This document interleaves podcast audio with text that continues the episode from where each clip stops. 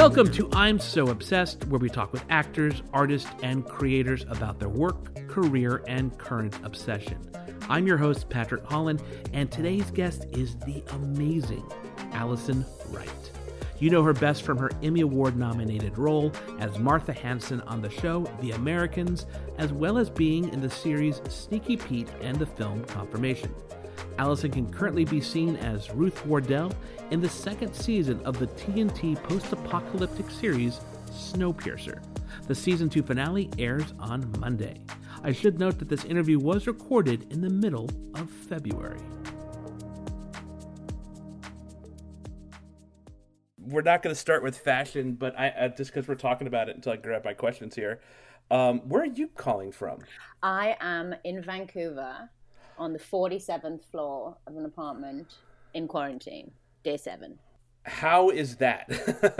well, it's my second time. It's my second time doing the 14 days Canadian one, and like my sixth quarantine altogether since. So it is what it is. Yeah. Do you have have you learned any um not games but any ways to kill that time besides watching TV or reading? Um no, I suppose it's just like getting your expectations in line with how it's actually going to be. Once you've done it like five, six, seven times, you like you know what it's going to be. You, can just you know grin and bear it, sort of thing. There, there are people out there who are struggling much more than having to sit in an apartment for 14 days, seven times. Uh, you know, it's like it's like you said, it's great to be able to work. And in theory, you can actually even do work while you're doing the quarantine, since everything is over Zoom or over, you know, such as we're doing right now. You can actually still do stuff. So that's good. Um, I hope it doesn't, you know, hope it doesn't last too much longer. That this is the way it has to be. I'm here with my dog, who hopefully won't make an appearance on this podcast, but he very well he he might if he feels like it. Um, but it's tough for people with families or you know or kids or then i think it can get really complicated having to do this but again lucky to be working like you said yeah let's go right into snowpiercer. It's on tnt it's in the middle-ish of the second season right now as we record this interview but for those who don't know what's the show about? It's a it's a sci-fi adventure series i'd say set in a time where our terrible human ways have act- have heated up the earth to the point that the scientists in a panic were all trying to cool it down and accidentally froze it. So then we're now in now we're in a frozen world that we have to try and survive. And there's one mad genius who's built this train that uh, that can keep humanity alive on it as long as it incessantly circles the globe. And anyone who is lucky enough, lucky enough to get on the train is on it and alive, and anyone who didn't isn't. And it's game over. So all of humanity is left on this train and packed into this tight little sardine can situation, although it is a very, very big train. And the outside rules of the outside world are placed on the inside of this train that's being run by this madman. And you can imagine people are basically shoved into a caste system just like they were on the outside of the train. Whoever's the most powerful and has the most money remains that way on the train. And thus begins our story. And you play Ruth. I wonder if you could tell me a little bit about her. Ruth works in the hospitality department, which uh, in theory was meant to just keep everything running smoothly. Passenger relations sort of thing was the idea. Um, when she signed up for the job, she didn't realize that the, you know, she thought it was going to be like a an Orient Express journey, and she was just going to get to, you know, carry cocktails and have a nice time. But then the world froze, and now it's real deal, slightly different job than she signed up for, and order has to be kept and people must follow the rules. They don't have an endless supply of batteries or things to keep the train going and they can't fit everyone in the world on there. So the rules suddenly become pretty harsh and she is responsible for en- enforcing some of those. Now in season two I, I don't there's an underlying question about her loyalty like to which her loyal to who her loyalties lie. And I'm wondering, as you play a character with like a larger arc like that, that you may or may not know yourself, how do you approach that? Well, um, I got to deal with the information that I had from the beginning was that she was very a company woman, very dedicated, and then throughout the first season, you know, a real believer, a, a zealot, you might say. She'd gone a little bit too far in in believing in the system, the party, and enforcing what the party the rules that the party laid down. And then as we work through the first season, she finds out that she has been very much misled, and that is not the case. What she thought was the truth is not the truth, and that everything that uh, she's built, what she's built that first season on, is in fact not true. So when we start the second season, she has all this brand new information about her leader, her Führer, that is different than she thought it was. So she's starting to, you know, the, her own engines are starting to fire up, I think. And she's starting to think about, hang on, who's this person that I'm working for? You know, the the code that she has about what's right and wrong and how things should be, and that applies to the boss too. And yet, that's also what I think is also very compelling about it because I think it's easy to put yourself in that in, in Ruth's situation, kind of wondering where your loyalties. Well, Mean, not easy, but it's. Uh, I think we all have our opinion on where our loyalties might lie if you were playing Ruth. yeah, yeah, yeah, and she's she's figuring that out now, but also would like to stay alive. yeah, you know, would like to not end up in the worst part in, uh, of passengers on the train. She would love to not have to be there, but then what does that mean? There's lots to play with. Yeah. Now, the, the show on this cast is amazing. It's you, it's Jennifer Connelly, Daveed Diggs, Lena Hall, Sean Bean, and so many others. What's it like on set?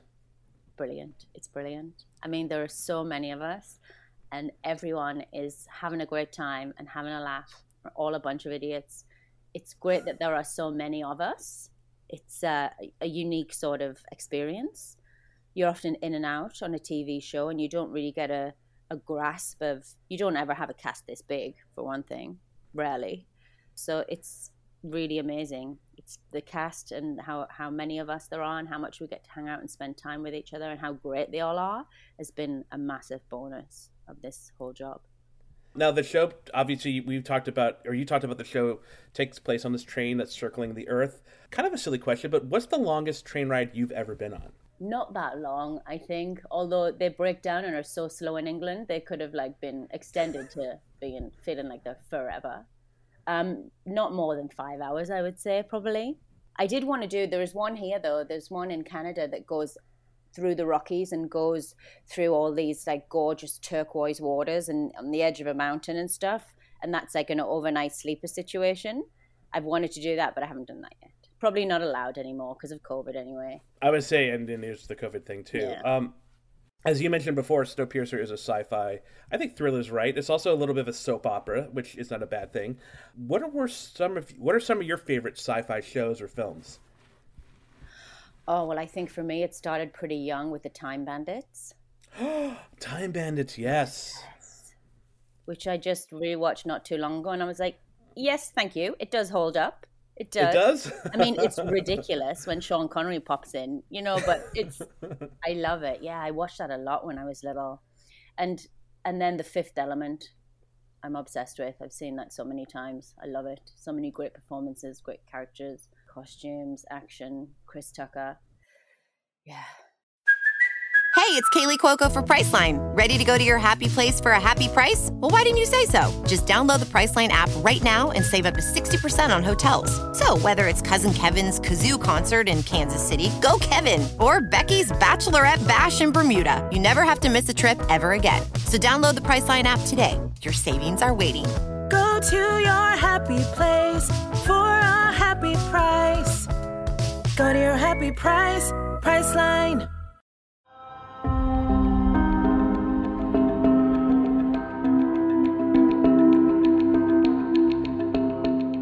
Okay, I, an interview with you would not be complete without talking about the Americans, um, and I have a few questions about that. So, uh, uh, first of all, the Americans is widely considered one of the best TV shows ever. It's always on critics and fans' best list.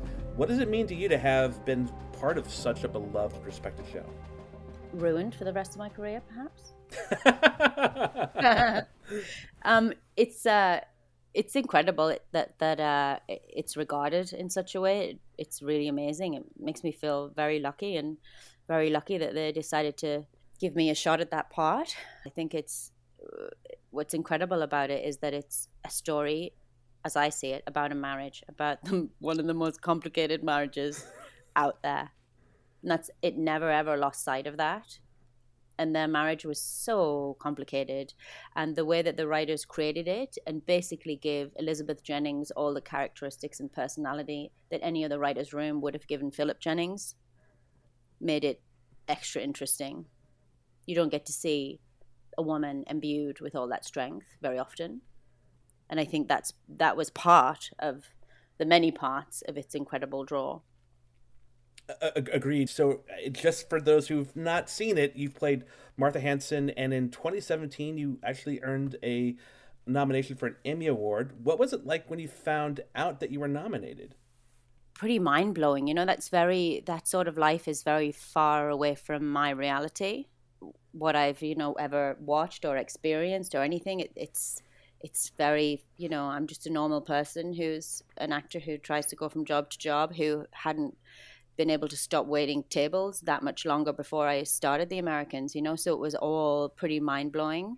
I'm very happy to have it. And, you know, I get to have that little title now, I think, for always is how it works, right? I mean, there's the cliche, like, it's an honor to be nominated. Yeah, yeah. Um, did you view it that way? Yeah, and I think that's very true. I mean, you can't look for definitions of absolute or definitions of brilliance or justice or you know every every actor can't get one you know can't get any a nomination or an award or whatever and it, it can't be about that sort of stuff anyway. But in the same breath it's wonderful to be recognized by your peers on any sort of level. I do want to warn people who've not watched uh, the americans the show ran six seasons and at the end your character ended up in the soviet union. What was your reaction when you found out martha's fate? I was really sad. I was really sad you know, she was like such a lovely person and that she was going to be sent to Russia 1984, I think it was that year we are talking about. And I was like, oh my God, I remember being really sad. And that's a tough place today, much tougher place in the mid 80s. And for somebody like Martha, you know, it's like, oh, yeah, I felt really bad for her, but maybe that's the point of the story. what do you think? I know this is complete speculation. You're just speculating here. I want to emphasize that for listeners. But what do you think Martha did after the Cold War ended? Well, the idea is, and hopefully this doesn't spoil anything for someone who's listening who maybe hasn't watched the end of it yet. But the idea that they leaned into was that the KGB, in an effort to do something nice to her, at the behest of the Americans, did procure that little girl for her to adopt. And that she did end up being able to have some love and to have someone to look after and raise that little girl. And I, I could imagine that she would, you know, find a lot of happiness and pleasure and purpose in being a mother to that little girl. Yeah.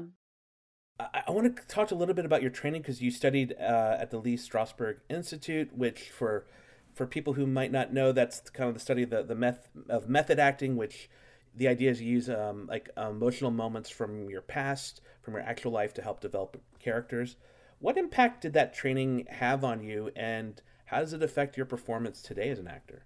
Well, I think one of the great things about um, the method and what I learned at Lee Strasberg, it's to really, to really uh, exercise your imagination, to really stretch the boundaries of your imagination because ideally you know you can you'll read a script and your imagination will be enough to connect to it to imagine things to make connections between those characters and yourself to be able to make it real enough for yourself to to create a real person. And the method gives you exercises specific exercises to specifically stretch your imagination in certain ways to do just that so I think it probably affects greatly like how I perform now. Probably helps me make everything very personal, make each connection, each story beat or each moment thing that's happening connect in a way to me. Like I can remember with the Americans thinking, what is something that I can think about that would make sense to me? Because the idea of being with somebody like Martha was with Clark for that long and then turns around and says that this is going to spoil nothing for anyone, I don't think, that he works for the KGB. Like that is such a giant thing that Alison can't really I can't really connect to the the magnitude of that in my life. That's hard to imagine. It's so big. Even though I did date a Russian for four years, it's still too big for me to imagine that he would turn around and say he was KGB. So, like, I had to try and think of something comparable in my life that pushed the buttons as much as that would for Martha. So, in that sense, you know, that's really using like an exercise that you would have learned at school to make things that personal. There are a lot of people like me who discovered the Americans uh, late into the run, or even now people are still discovering it today. And there are so many moments, especially for Martha, that are surprising. And what's great is people will still post their reactions on social media today, like it aired last night. And I'm wondering if when you come across that, what's your reaction when you see their reaction to something that happened to her in the early, early parts of the show? I love. I'm always surprised by how much people uh, they seem to have like genuine concern for her. They seem to have genuine worry, and like she sort of transcends a little bit and becomes a real person in a real situation for a lot of people. It takes a while. I think it takes a while for her to grow on people. Like she's she's there slowly and quietly for a while, and paying into the story, paying into the story, and once it starts to pay off, that's when people start to realize, ouch, you know, this hurts. Actually, this hurts to watch this happening to her. So I enjoy it. I sit and laugh at people's pain and their tears and worry. I laugh at it.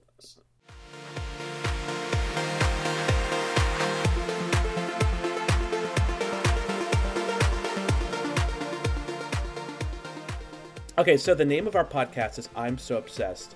Alison, what's your current obsession? My current obsession is um, a series of Japanese films about the epic swordsman and hero Zatoichi. He is a blind swordsman. They made 26 films, all starring the same actor. The films, the first one was made in 1962 the first two are in black and white, and then from the third one on, they go into color. So they made 25 films from 62 to 73. And then there was a 16 year hiatus, and they made one more in 89. In that hiatus, they made 105 episodes of the TV show, all starring the same actor in the lead role Shintaro Katsu. And I'd always liked like the Chinese kung, Chinese martial arts, kung fu, magical sort of monkey magic stuff since being little. But this obviously is the Japanese uh, samurai tale. It's more about the yakuza and samurai. And I started to watch those when lockdown happened last year and got the Criterion channel and watched all 25 of them on the trot. And I'm fully obsessed now. I'd say uh, the setup just sounds amazing. The history of the show, of the films and the show, and the shows sounds great, but what is there something specific that really clicked in for you that made you love this? Um, the storytelling. So it's a story about this character who is uh, the lowest of the low in in Japanese society, a blind masseur who wanders the Japanese countryside, um, making a living playing dice and playing the shamisen and doing massages. So he's the lowest of the low in his own life, but he's a god to anyone who's seen him with a sword he's faster than anybody else. And there's hardly any actual sword fighting in the first movie. But the few times that you see him do it, like I had to stop it and rewind the first move four times before I could even move on with the with the film, first film, because I was like, "What has happened here?" It was so quick, and he has this special kind of um, what he does this special kind of like lightning fast action with the sword, but then he'll slide it back into the the cane sword holder in this case, like the scabbard. Like that's a part of his move. And the acting that uh, Shintaro Katsu does is just unbelievable. That he he said one of the main reasons that he wanted to do the part was because he'd had a blind shamisen teacher as a child who was like that I can do that I know I can do really well. It became a massive hit in Japan. It's a huge, phenomenal, worldwide hit, really. Um, and he's just uh, like the character Zatoichi. He doesn't ever want to get into a fight. He's really humble and poetic, but everyone takes advantage of him. And he used to be a yakuza and feels that he has lost all chances of ever redeeming himself, but he can't help himself helping out these villagers who are being, you know, they're in these difficult situations. He can't help himself because he has this strict moral code wanting to help people and he doesn't ever want to kill anybody and he's almost ashamed and deflated when he finds himself inevitably in the position that he has to kill somebody. but his fighting is just uh, it's unmatched. His skill with the sword is unmatched. Even if he could uh, was a sighted man, what he can do as a blind man, it's just staggering. I'd say I've definitely not seen any of these films, but I, I definitely have to check this out now. It sounds amazing. They're beautiful too. They're gorgeous. They're beautiful. Like you know, the frames look like paintings. The the translations are really good, which is key. Key. Like all of the all of the martial arts films that I love to watch, like you can't do dubbing. You really, really can't. Like that that just kills everything. But also the tran if you're not doing dubbing, the translations have to be have to be good or it's it's down the toilet, you know, it makes it really hokey. And these translations are just really good. And he loves like he's always trying to earn a bit of money playing dice, but they always try and cheat him because he's blind. But because of all his senses, his other senses are so sharp, he'll be able to hear when they're playing with loaded dice so he'll like, you know, whip out his sword and like cut the secret thing where they're hiding the dice and they'll fall out of the hair or whatever. Like it's it's amazing adventure, really amazing.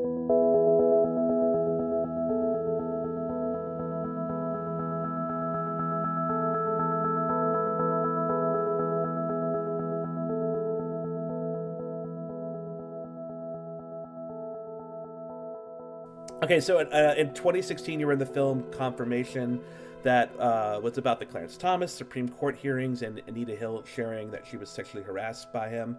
Um, you played Ginni Thomas, who was married to Clarence Thomas, played awesome or amazingly by Wendell Pierce. Given Thomas's controversial reputation nowadays and everything that's happened in the U.S., or especially in the past few years, what are your thoughts on all that?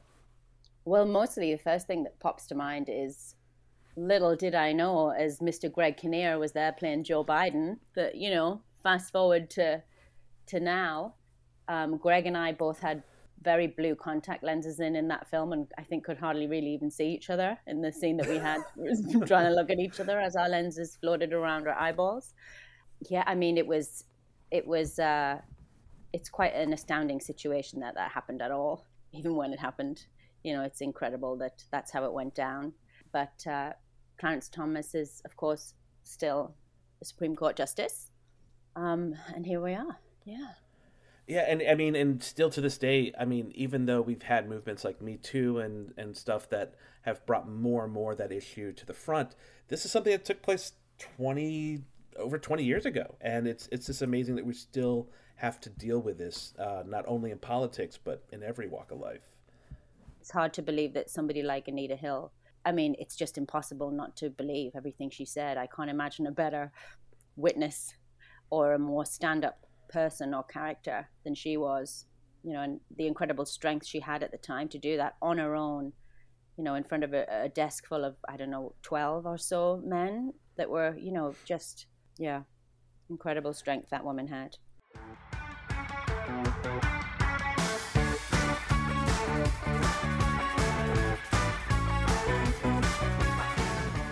So, Alison, what we do on this podcast, we do a thing called Pick One, and I like to wrap up our interviews this way. I give you a couple choices and ask you to pick one. Will you play Pick One with me? Let's do it. Okay, so the first one I have for you is theater, film, or TV. Pick one.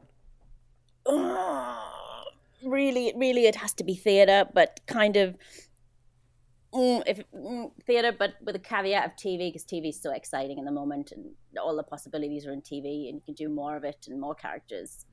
Yeah. And, going back to what how you describe Snowpiercer too, I think uh, obviously an unusual aspect of that show is the size of the cast, but you mentioned there's almost like a, I think you said a theater camp quality yeah. to to them yeah. being on set. Yeah, yeah, which is a specific, you know, it's a specific feeling when you're doing a play. You're so because you're in there all day together you know, nine to five doing the rehearsals for four weeks usually, then all the time, all the time, and you're at the theater, you're at the same base place. And our show, because we're on the stages all the time, it's also that idea. Like we drive to work every day and we have our parking spot. It's never like that. You know, you're on location here or there. You only see one actor here. You maybe never see half of the cast that you're in the show with. You maybe never even meet them. But this, we're all in the same place all the time. So it really has that feeling. And the next one I have for you is the movie Snowpiercer or the French graphic novel. The graphic novel is pretty hardcore. Um, it's pretty shocking. Um, it's really bleak. So I think I might go with that. I might go with the graphic novels. Yeah, they're really beautiful and, and harsh, really harsh and dark, darker than the movie. And, and then the last one I have for you: Sunderland or Newcastle. Pick one. Is this football specifically related? No, no. Okay, uh, can I be completely honest here? In my my uh, American, I've never been to either of these cities before. Um, when I was researching you, I found out that Sunderland is typically the place in the UK or, or England where when you guys have an election, it's usually the first one to have the results done. But then I was reading that Newcastle is trying to get in get in on that, right? It's nearby, and they're trying to be they're trying Little to beat thieves. Sunderland to that. Little faves, that's why. um, there is unbelievable rivalry between Sunderland and Newcastle, primarily because the football team, which I have no interest in football whatsoever um, I would have to say Sunderland, otherwise every every family member of mine would stop speaking to me. So Sunderland, it is, yes. and and as someone who doesn't have as, as, a big interest in sports either, I'm just curious: is it is that kind of a consensus of that that rivalry in the foot in, in, football at least that it's Sunderland uh, oh. is the one to pick? Is there like one that's like the Yankees and one that's like I don't know, like the Red Sox or the Patriots? No, it's you know, any any it's applies to the whole of the country, and it's whatever two cities are closest to each other. That's it. They all hate each other with aplomb, and like the extra police have to come on whenever it's a match day on the trains between those two cities. It's the whole country over. They're obsessed with football and the rivalries between whoever their nearest team is. That that means they have to hate.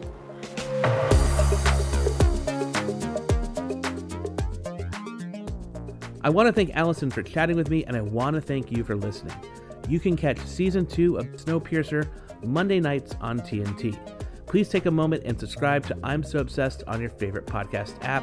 And if you really like this episode, please rate it. Until next time, take care.